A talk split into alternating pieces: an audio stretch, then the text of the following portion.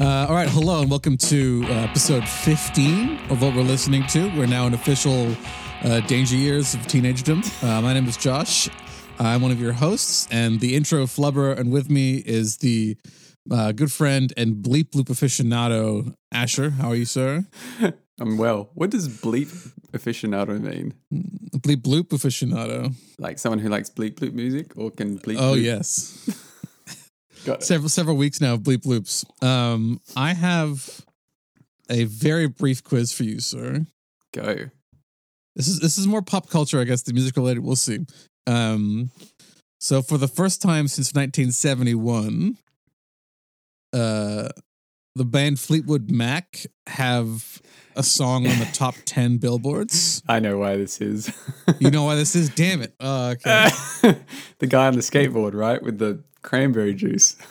Yes. What is the name of the social media platform that he did that on? Is it TikTok? It is TikTok. Okay, that's a full point for you. Hey, I'm too hip with the kids. That is now a point and a half point to me. Why don't I then test you on what I was going to say my quiz? on? sure. That was a good sentence. Um, so I was going to ask you. So um, this past uh, this month, uh, it's the fifteenth anniversary of the Age of Adz. Um, Sufjan's uh, kind of uh, kind of massive change, kind Yeah, of the elect- uh, the electro the electronic one. Yeah, even though he'd done a lot of stuff before he did his kind of like states albums, but it was Yeah. the big drop of like real change in his music. Um, do you know what inspired the Age of Adz? Hmm. What was the main source of inspiration for the artwork and the music and all that sort of thing? 2005. Yeah.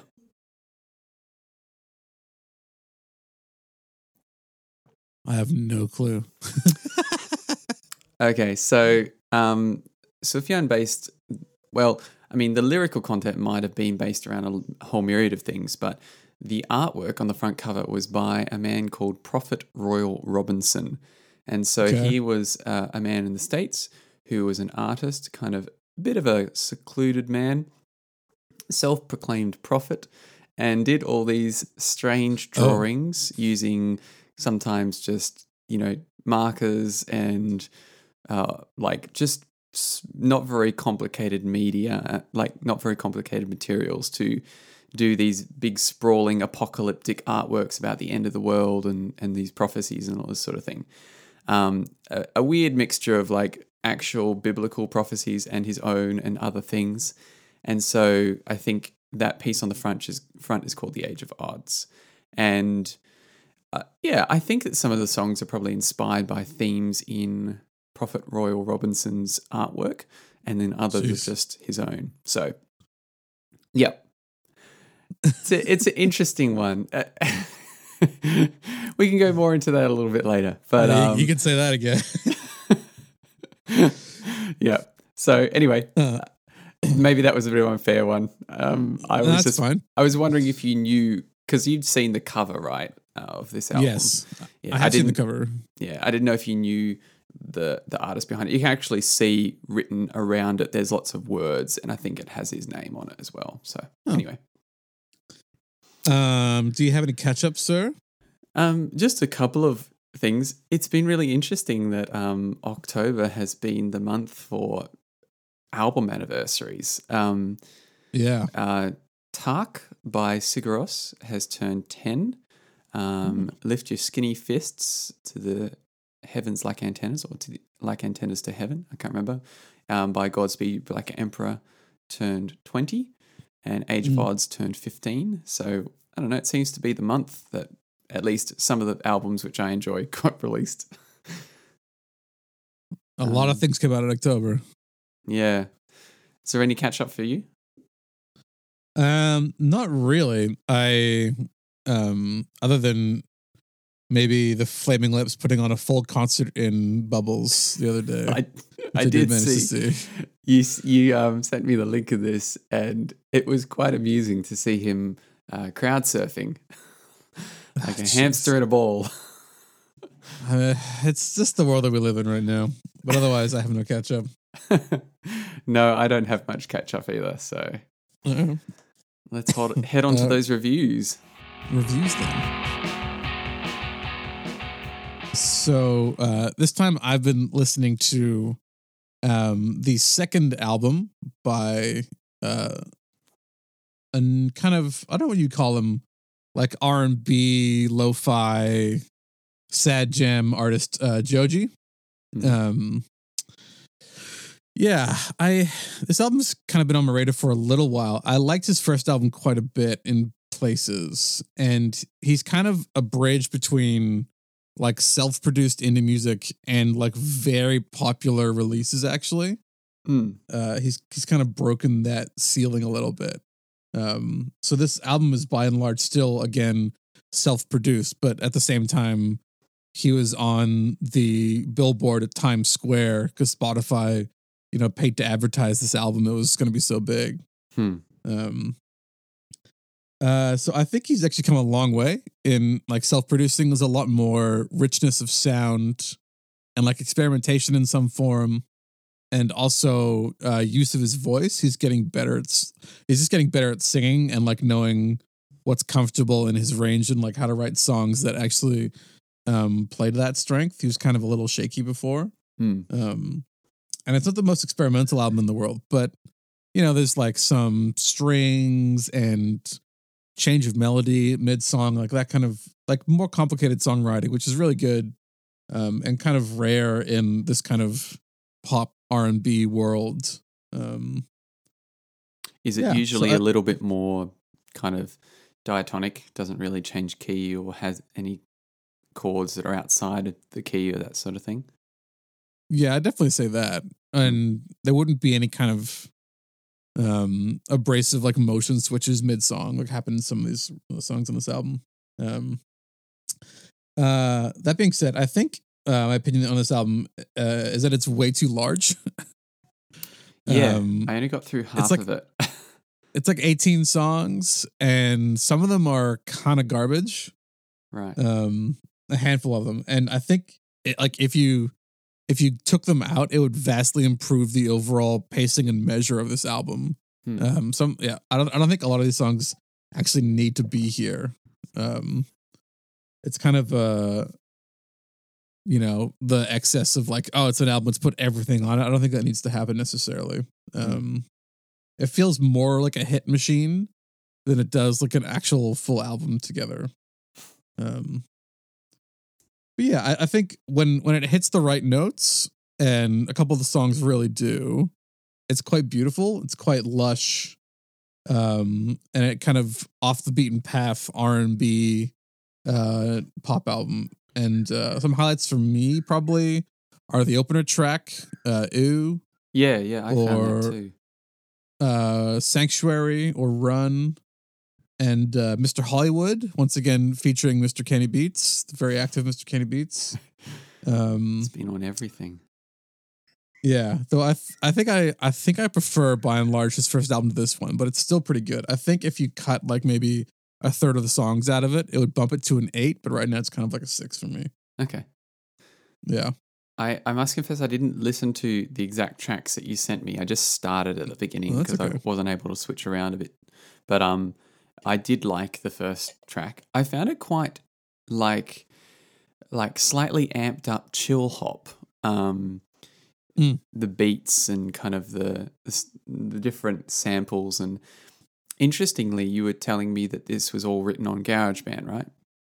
yeah yeah so he's been self-producing stuff for a long time on like old bandcamp and soundcloud Right. and that was actually a lot more in line with chill hop as he's gotten more popular it's Mm. kind of branched out into more r&b kind Mm. of feeling especially in this album it, it was interesting because some of the bass sounds is like this sounds familiar and i'm pretty sure i've used some of the sub bass midi uh, instruments that he's used on this because they're kind they sound a little bit like the stock ones that come with it uh, i mean he probably did a little bit to them and obviously that whoever mastered it kind of did a job of upping everything but there were some sounds that sounded a little bit familiar um, yeah I kind of I- it was kind of good. I I actually like his vocal style and just the arrangements, and I wouldn't have picked him as like an indie artist, to be honest. Yeah, he's kind of bridged over that, I think. Hmm. Um, but yeah, I, I've been, and this is one of those. What this is another one of those albums that came out on the same Friday, like three weeks ago, four weeks ago. Um, Right. and it's kind of been in settling, setting in the background for it. But I've been slowly enjoying it. I think it's been, you know, a good listen. Nice. Yeah. Joji, That's good. Um, so I have also been listening to something uh, that, well, came out on that Friday, which was again talking about the Ascension by Sufjan Stevens. Um, so last week I rambled on in our honorable mentions, trying to. I almost cut it, and I was like, ah. it help it's helpful to know what I've said and so hopefully I don't double up too much and I can just kind of finish off my thoughts because at the time I was not quite sure what I thought of the album and wanted to give a bit more time to it. Yeah. Um interestingly, something that links Joji and Sufjan is I feel like there are some songs on The Ascension which I would cut. Um and. I realized so let me get my notes up. I realized that at first I thought, oh, it's quite a long album, and that's why I'm finding it a bit hard to grasp and get my head around. However, Age of Adz, which came out 15 years ago and was his other big electronic work, um, that was 75 minutes. And so I found that one easier to get through and understand, even when there's a 23 minute song on the album. Um, I found that one a bit more accessible. Um, now, some here, here's some of my thoughts. I I like elements of this, but I feel like it's quite overproduced compared to what I Mm. really loved about Sufjan's other electronic work. So when he's done electronica in the past, he's often used uh, a mixture of electronic sounds um, and then live instruments and his voice and his voice isn't too hidden.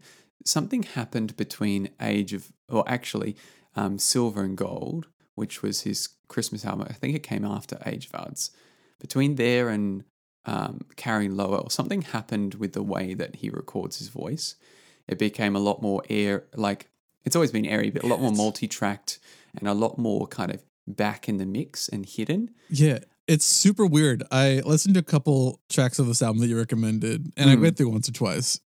Uh, the vocal production on this album is so strange. I don't get it. yeah It's like super reverby, but also really quiet and close. Hmm. And so it sounds like a really like blown out stage whisper constantly. I don't really I don't get like why he's doing that. It doesn't need to happen. I something I hope this doesn't sound too mean. I think that he's found singing a bit harder over the years. Um, Huh. Seeing him live in 2011 at the Age of Adz concert, it was much more confident than when I saw him at the Carrie Lowell tour tour in 2015. And I think that he's just he's been a little bit like pitchy sometimes and I don't know. It so I think that he's maybe hiding it behind a lot of other kind of layers and that sort of thing. I I don't want to sound mean. I'm just like, oh, I've just noticed this and it's a massive change in vocal production. So I don't know Yeah. but um, it's really hard. There, there are some. I'm trying to start at the beginning. the beginning is quite a good opener. It's called um, uh, "Make Me an Offer I Cannot Refuse," and I really enjoyed that kind of intro into this album. And then I really like the end of the album, which is America. Like it's a good, um, it's a good track. It's the big epic that came out as a single a while ago. Um, in the middle, though, it kind of really dips, not only in tone, like it gets really dark, but also I, my attention dips quite a bit. There are songs like Death Star and I Want to Die Happy, which are just kind of real non events for me. Mm. When it gets to the latter half of the out, like right at the end of the album, it starts to pick up again um, because it has a song called Goodbye to All That, which which harkens back to a kind of sound that was on Silver and Gold, where there's this track called Alphabet Street. And it's a bit obscure, but it kind of has that same drum sound and upbeat sort of feel, and some of the almost um, gang vocal kind of or background things that that feel a bit like a different genre. But Mm. so from Goodbye All That, which is track 12 to the end of track 15, are quite good. So you've got um, Sugar. It's not my favorite lyrically, but it's got a very nice sound and progression and that sort of thing. And then The Ascension is probably one of my favorite tracks um, on the album. It's just lyrically, it's a it's it feels like it's saying a lot more than some of the other tracks on this, um, and musically, it's very clear what the melody is, and it's very clear where he's going. Whereas some of the other songs feel like they're just wafting around ideas a little bit. Mm. Um, so yeah, I kind of miss I miss Sufjan's piano work. I miss the production where I would hear these instruments and they would just feel so tangibly real. And I feel like I'm distant from this record when I'm listening to Yeah. it. Like it's far away and it's all kind of sounds that are pretty, but I'm not really connecting with any of them um, because I can't kind of hear the humanity in them. And that might be that it's, you know, like a DAW album, um, like digital audio workstation. Like it's just kind of mainly produced on a computer with his vocals. And like I said last time, with um, a bit of guitar work and drums and that sort of thing. But I realized I realized my favorite song from this era of Sufjan, just like this release, is actually on the single. Um, and it's the song called My Rajneesh. And this actually has some flutes and recorders. It has um, other sounds that are not electronic that are brought in. Well, I like electronic music, but I like it when there's also different timbres like floating around that um, can kind of add richness to it. Um, No, I get you. yeah, I, I think I- I had on my notes that I don't think any sound on this album isn't modulated in some form. From from like everything, drums, piano, like voice, Mm. Guitar. it's all modulated. Yeah, everything is like been screwed with on the computer in some form. Yeah. Yeah, it's interesting. I I kind of came, co- came came to a conclusion. Um, it was good reflecting upon what is peak sufjan for me. Like, what would I go back to? And it's actually Yeah. his. It's actually his second Christmas album, Silver and Gold. That for me is peak Sufjan, because he has the songwriter abilities and and these great weaving of stories and beautiful melodies from his previous kind of folk music. But then he also has the Age of Adz, but perfected um, sound of electronica and all this sort of thing. So when you listen to Silver and Gold, there's songs like The Child with the Star in Its Head, Christmas Unicorn. Um, these tracks are incredible. Like they are the best combination of these two worlds um, of hit when I've heard him. And um, I don't want you to listen to them yet because I'm saving I'm saving them. Um, but there that's that's peak Sufjan for me. And I kind of miss when I felt like his music was closer to me and more comprehensible because yeah, I feel like more and more he's become physically distant from the listener um, in the soundscape of things. And so, although Carrie Lowell was a really beautiful album, um, it just it also had that distance to it. But that's a much better album than The Ascension. So, yeah, I did a ton of listening around. I was like trying to listen to the Planetarium and go, do I like Planetarium more or less than The Ascension? and I feel I've just felt like since Carrie Lowell, I've been less and less interested with the majority of the tracks on his releases, and Mm. yeah, it, I, I, it's a bit sad. But I mean, look, he doesn't have to write stuff that I like. That's the nature of artists; they do whatever they like, and if people go, go, go along for the ride, then that's good. Anyway, He's so never written things that I particularly like.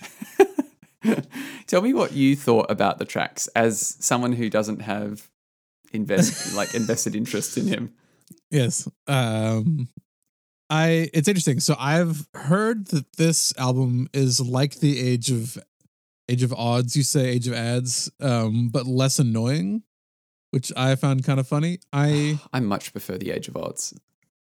I It's I better. feel, I feel like this is the kind of album you would get if you told somebody to write a Sufjan electronic album, but they weren't Sufjan Stevens. Like there's not a ton of like, there's not a ton of creative melody or No. that kind of intimate um, instrument work that you would get with the things that I have listened to by him.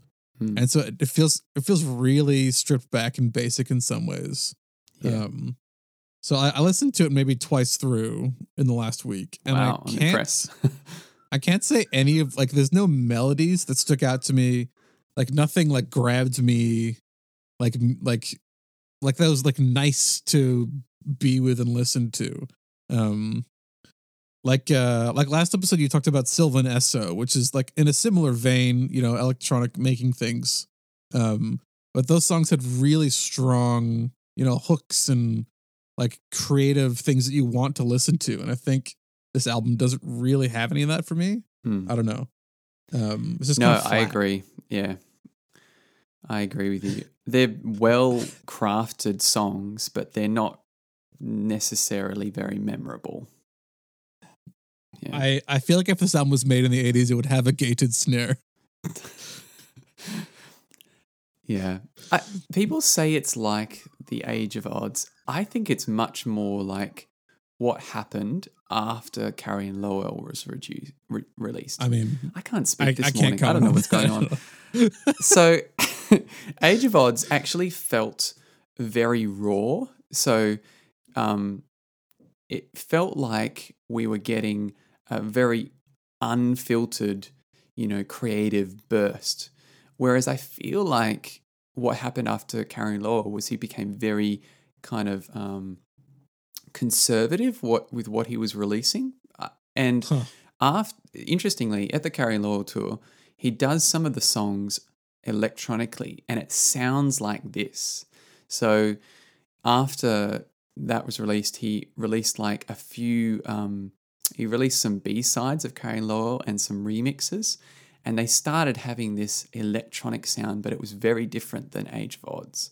It was much more controlled much more pop sounding and some of it's good and some of it is just a bit meh and it washes over me a bit too much whereas when i listen to the age of Adz it's like grating or um it, and it's also much more melodic. It, it's really Yeah. interesting. Um so I- i don't feel like i match those two at all. I, I feel like we're in a different different sufjan era right now. But yeah. I don't know. I don't know if i have much more to say. I i will That's leave enough. it there. I have I've been prepping in my mind like, oh, be very logical and start here and finish here, and and my thoughts are. st- I've had a couple of weeks where my thoughts have just been everywhere about music, so I hope that made right. some kind of sense. Just be, be prepared for like a, a bomb in the mail wrapped in a pair of skinny jeans from New York because we're saying bad things about Sufjan Stevens. I don't think I'm alone, Yeah. But there will be the fans who love it. So you know, his subreddit can Obviously. send me hate mail, hate mail or something. Just gonna let hate rail go. Um, all right, Dude, I don't uh, know what's wrong with me this morning. I must be just half asleep. Anyway, shall we move on to homework? Yeah, homework time. I gave Josh um, an album that uh, by a band called Dirty Three. Um, now they're an Australian band, and it sounds like they could be a little bit rough around the edges. They are, in fact, an instrumental um, rock band with. I'm trying to figure jazz rock band. I don't know. There's a yeah, violin good. player. That's a fair question, Mark. There's a drummer, there's a violin player, and there's an electric guitarist. And they're an instrumental trio who have been around for quite a long time. And um, this is uh, their album, Si- uh, Sienna Songs. What is it called again? Ocean songs. Ocean Songs. Sorry, one of the tracks is called Sienna, I think. So Ocean Songs. Um, and I don't actually know a ton about them per se. This was just an album that was given to me, and I really loved it. And the reason I wanted to give it to Josh was that um, one of the members, the violin player, is actually one of uh, um, Nick Cave's wizards. Um, Mhm. his uh, one of his band members, and I thought that connection might be nice. So, what did you think of Ocean Songs? Yeah, I um it's a very uh different album. Um I I I'd kind of classify it as like a album of like sea shanties but are like wordless and more depressing. Yeah. Um so it's a I find this a little complicated to talk about because it flows together really strongly. Like I find it very hard differentiating songs from one another on this record. That's fine. You can just Um, talk about it generally. yeah. Well, yeah. The the mood of the album is probably its strongest um strongest point. It's its most evident thing about it. Um it's very evident it's very set what the mood of this album is. We ha- so it's very actually it's quite different from the last Sufjan album we were talking about where the production is really minimal. Everything about this album is minimal. Um like there's a drum, a guitar, and a violin, and they're all played sparingly, especially the drums. Um, Mm. it's it's it's really really sparse, um, and it's mostly violin led in terms of the melody, um, but everything takes its time. Um, yeah, I.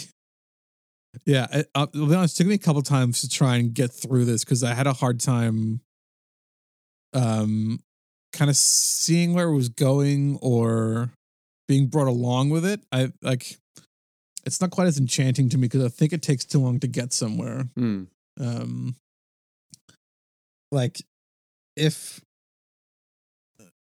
like because it's so minimalistic, there's not a ton of melodies or there's not a ton of like um there's, there's obviously nothing like pop melody related. So things are hard to stick into your head. And I found it like if if you took like some of the songs out of this album and rearranged them, I would have no idea if I listened to it again. Like it would just be completely the same.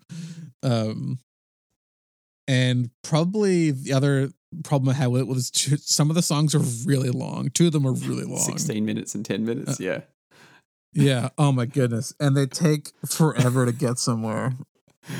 Oh, They're a oh, bit of a, I would say a slow burn, but I don't think there's a burn at the end of it anyway. It's just slow. Uh, no, it's so I think like if you have this kind of like romanticized, like moody sea shanty, you know, I'm gonna be an old man at a lighthouse. I'm gonna play these like violin songs and grow a beard. I think this is like perfect for that. Um maybe like a cup of whiskey as well or something like that. But I think to like try and dissect it, it's I found it quite difficult. Um there are one or two songs I did enjoy on it. Probably the last song on the album is my favorite. Mhm. Um and it's the only one that's actually guitar led as well, which I think was or the only one that I can think of that's guitar led, the Ends of the Earth one. Um and it kind of just broke up the pacing and the melodic structure of the album, which is all these kind of like wandering violin parts. Um uh but it's yeah, so I did some research on this album. It was quite big in Australia, apparently. Mm, yeah. Um, this album was like quite a hit, and I find that very strange because this is such like like a, there's no words, there's no like choruses or like verses. It's just just instrumentals. Um, I find it in, like kind of crazy that, would take off so well. Mm. Um, There is Yeah. a live I don't know. um, recording of them on an Australian TV show, and I can't. I'm. I love the fact of how patient the audience is. So at, at Yeah. one point, the violinist is just kind of lying on the floor while the drummer and guitarist are like starting off the song really slowly, and everything's super quiet. And like he'll just start. He he spends most of his time like on the ground, like playing his violin, gradually getting to these builds and they kind of read each other really well in these swells of sound. And it's to me, I love it because the violin is so scratchy and so there's lots of double stops Yeah. and because he's trying to do these chords almost on his violin and mimic the electric guitar. Um, but it really, to me, it was kind of a bit of an enigma. Um, this really interesting um, band that kind of was popular and in the same way that like Bolero was a hit, you know, in its time, this instrumental piece that was just very repetitive. I found it really interesting that, you know, this was quite popular and people really enjoyed Yeah. these instrumental songs. Um, to me, I find it fascinating that there's no bass. They've really gone, what are we going to do with these three instruments? And sometimes the guitar is just, it's just plain. There's no effects on it and it sounds a bit ugly, like these chords and that sort of thing. But it's fascinating how it somehow works. I would, I it Yeah. feels kind of like post rocky in the the scope of the album. Um, but I, Mm. like you, uh, I must confess, I just listen to this album. I have no idea what tracks I'm listening to. I just put it on and just enjoy it. And I, I'm not very specific with, oh yeah, this track and this track. I recognize the melodies and Yeah. the parts, but I'm not kind of putting it on for this specific one. It's kind of like, oh, Ocean Songs is this vibe, like you say. I wouldn't be surprised if somebody told me that they wrote and recorded this all on the same day and basically ad libbed the whole thing for an hour and a half in like a room together. Like that wouldn't surprise me. Yeah, I, I agree. It sounds very improvised, like they're just kind of going along with the flow. And I imagine that's how they write too. So, yeah. Yeah. It was definitely uh it was very different from anything that I'd kind of been had on my plate in the last week and a bit. So Hmm. um thank you for that. That's okay. I, I kind of I've- thought of you because of your enjoyment of Lankum. And I wondered whether you would enjoy Yeah. these, um, yeah, almost folk song sounding pieces, but done with a little twist. So, Yeah, it is folk adjacent. I think if I had maybe like couple more years to listen to this, I could tell like the um the details apart in some of the songs more. hmm. Um, but as it stands, you know, I only had a little bit of time to absorb it, so I probably missed a bunch. it's all good. I know. It's very interesting. Nice. Thanks for listening.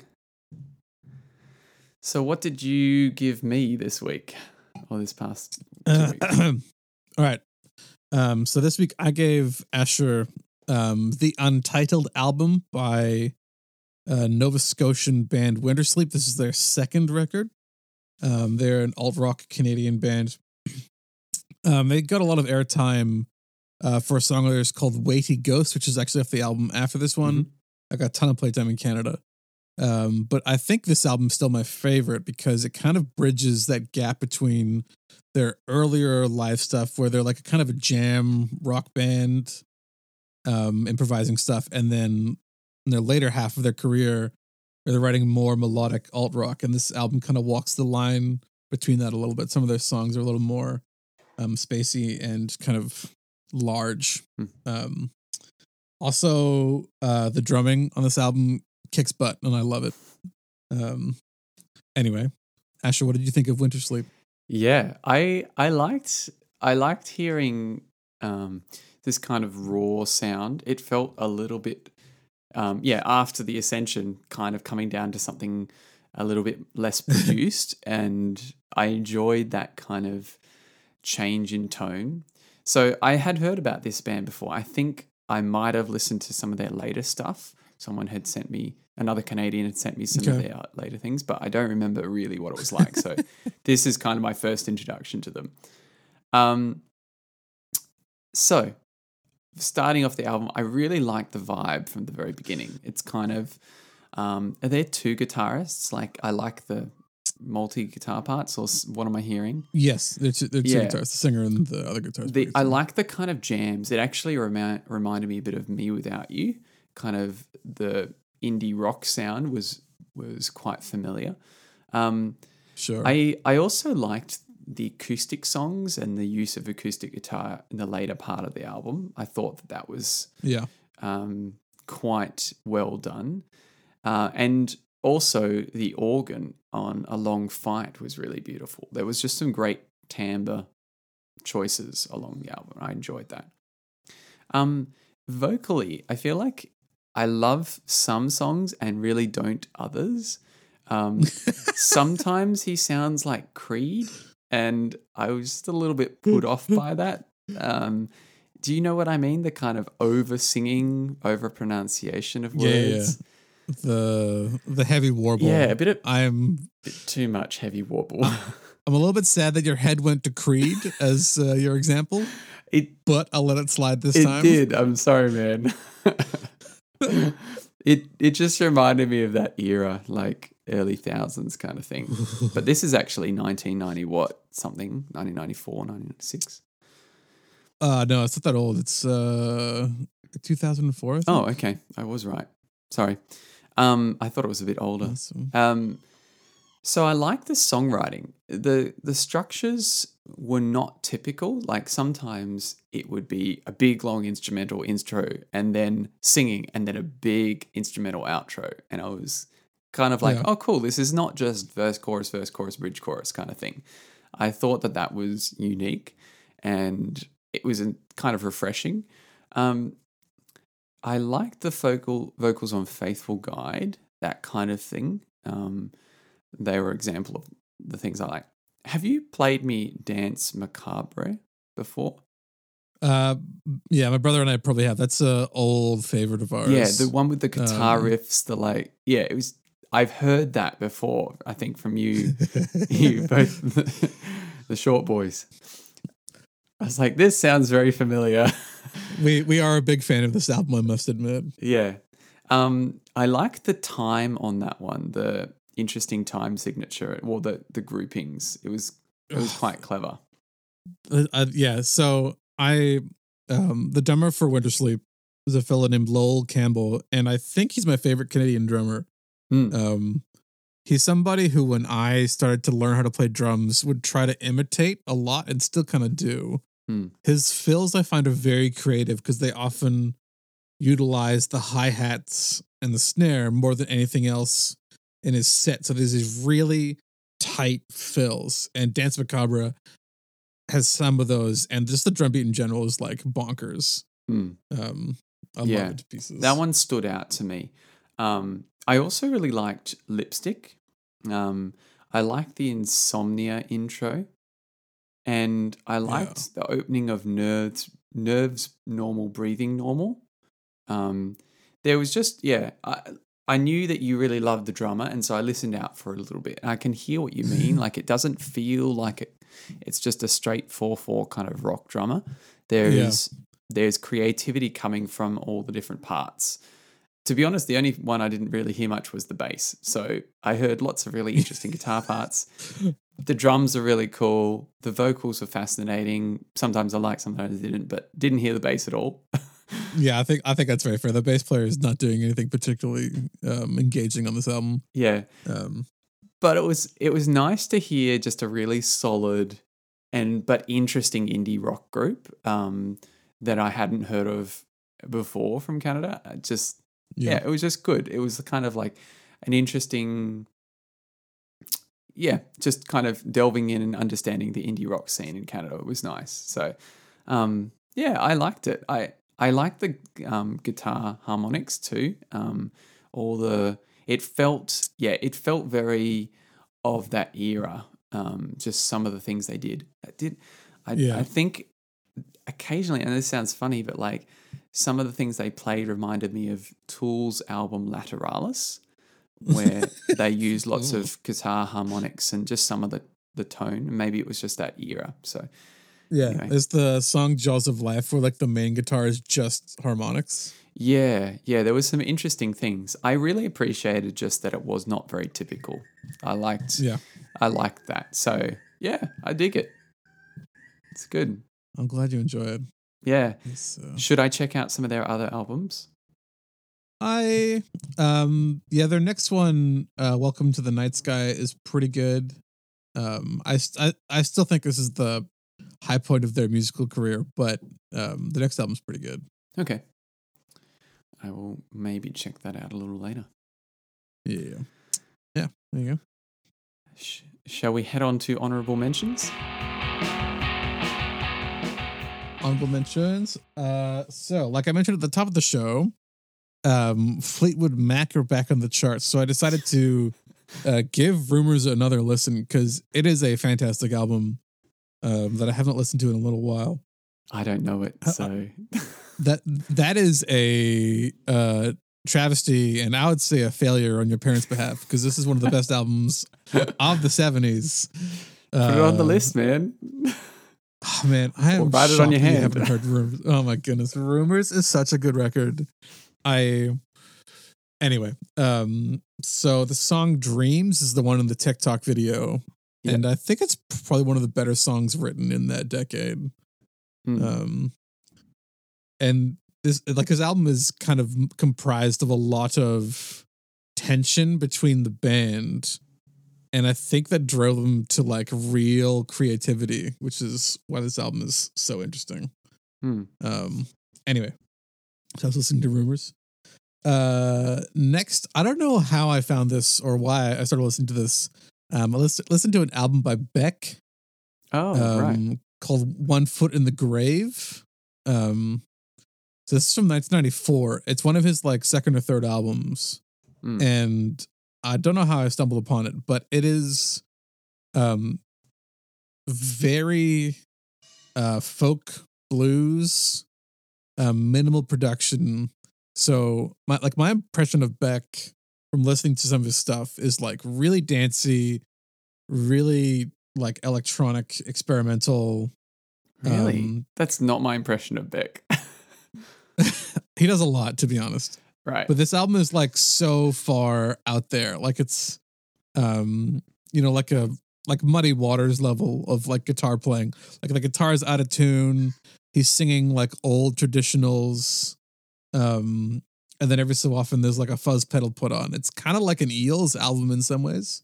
okay. Um, but I did not know this album existed, and I just kind of came across it. I was like, this is really different from the things that I've listened to by Beck. Hmm. Um, yeah, so I found that fascinating. I only know the album with uh sorry, I only know the album with him on the front with a hat and it just sounds like a kind of folky almost Wilco-esque album. I don't know. Yeah, it didn't really feel electronic at all, but I have seen some of his later stuff and it looks a bit like he delves into that. Beck does so much stuff. Um, and lastly, uh, a Sydney singer songwriter named Julia Jacklin. Talked about her a tiny bit before. Um, I I love the stuff she puts out, and so she's kind of released on Bandcamp um a couple singles, or I should say a couple duos, a couple pairings of songs. Hmm. Um, and I'm, uh, I've been listening to him a ton in the last week and a bit. I think she kind of does something that nobody's really doing at the moment. I don't really uh, how to name it. I kind of call it abattoir pop in my head. Like it's folk music that's like so good and well written that it makes you want to die a little bit. Um, Yeah. Dark. It is dark. So she is a brilliant singer songwriter. Um, she's got a couple albums and they're both fantastic, but these singles are another like kind of step outwards to um bridging that folk and like higher production gap of like strings and more things happening. And I Hmm. think if she kind of keeps that going, her next album is going to be really good. But I've been Hmm. listening to a couple of her singles recently. that- Yeah. oh, I'd be I'd be Julia. interested to check that out. Yeah. How about you, sir? What are your honorable mentions? Um, yeah, like I like I said, I had I was flitting all over the place with a whole bunch of things, and some of them I didn't know don't even have thoughts to kind of form, but a couple that came to mind. Um, I'll I'll tell my uh my game soundtrack at the start of my honorable mentions. Um, Oh. this is this is um the soundtrack to a game called Hades. Um, which is a Supergiant game and it's become quite Yeah. popular lately. I haven't played it, but it the music is done by a favorite musician uh, of mine, uh, Darren Korb, um, and he Mm, did the music to Bastion and Yeah. Transistor, two of their other games. I think he also did Pyre, but I haven't listened to it.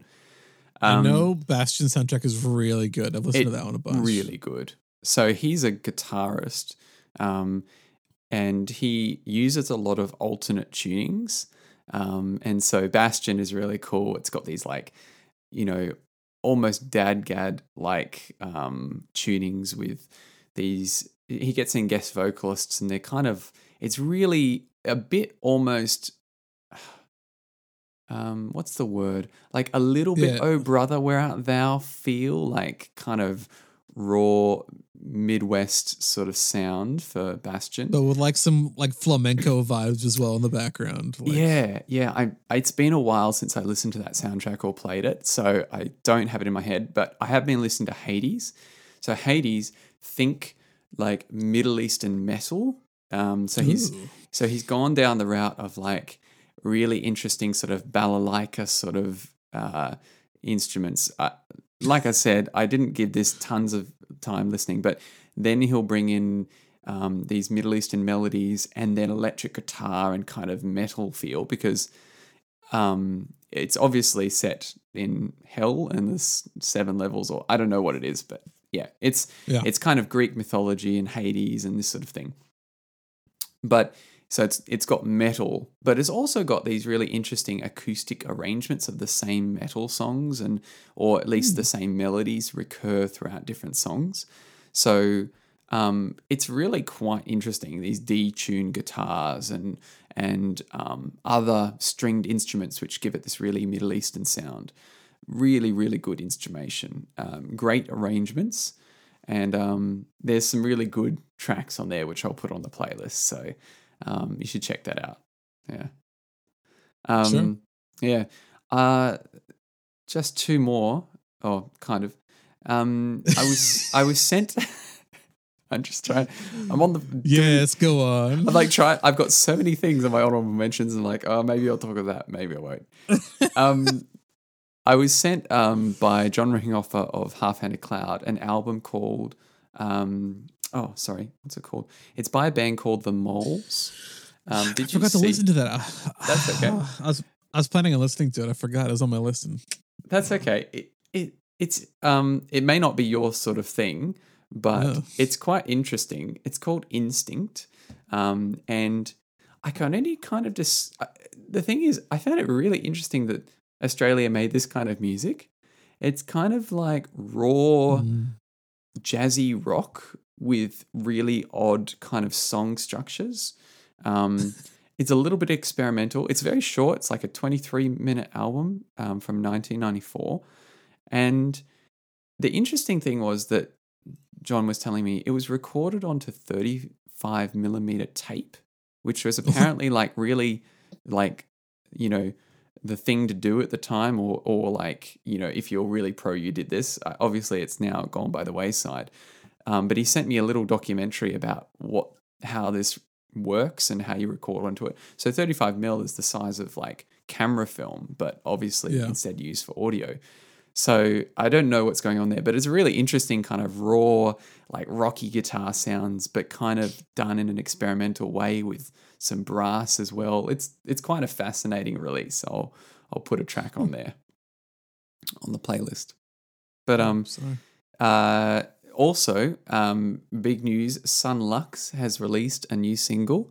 Um, oh baby. yeah, I'm pretty sure that I, I need to check the details, but I'm pretty sure this is off um, Tomorrow's Two, the new album coming out in December, um, Okay. and it's very good. You would love this. Lots and lots of Ian Chang um, polyrhythms. Ooh. So Okay. um, yeah, check it out. yeah. And lastly, um, I may have got hooked on the Gregory brothers again.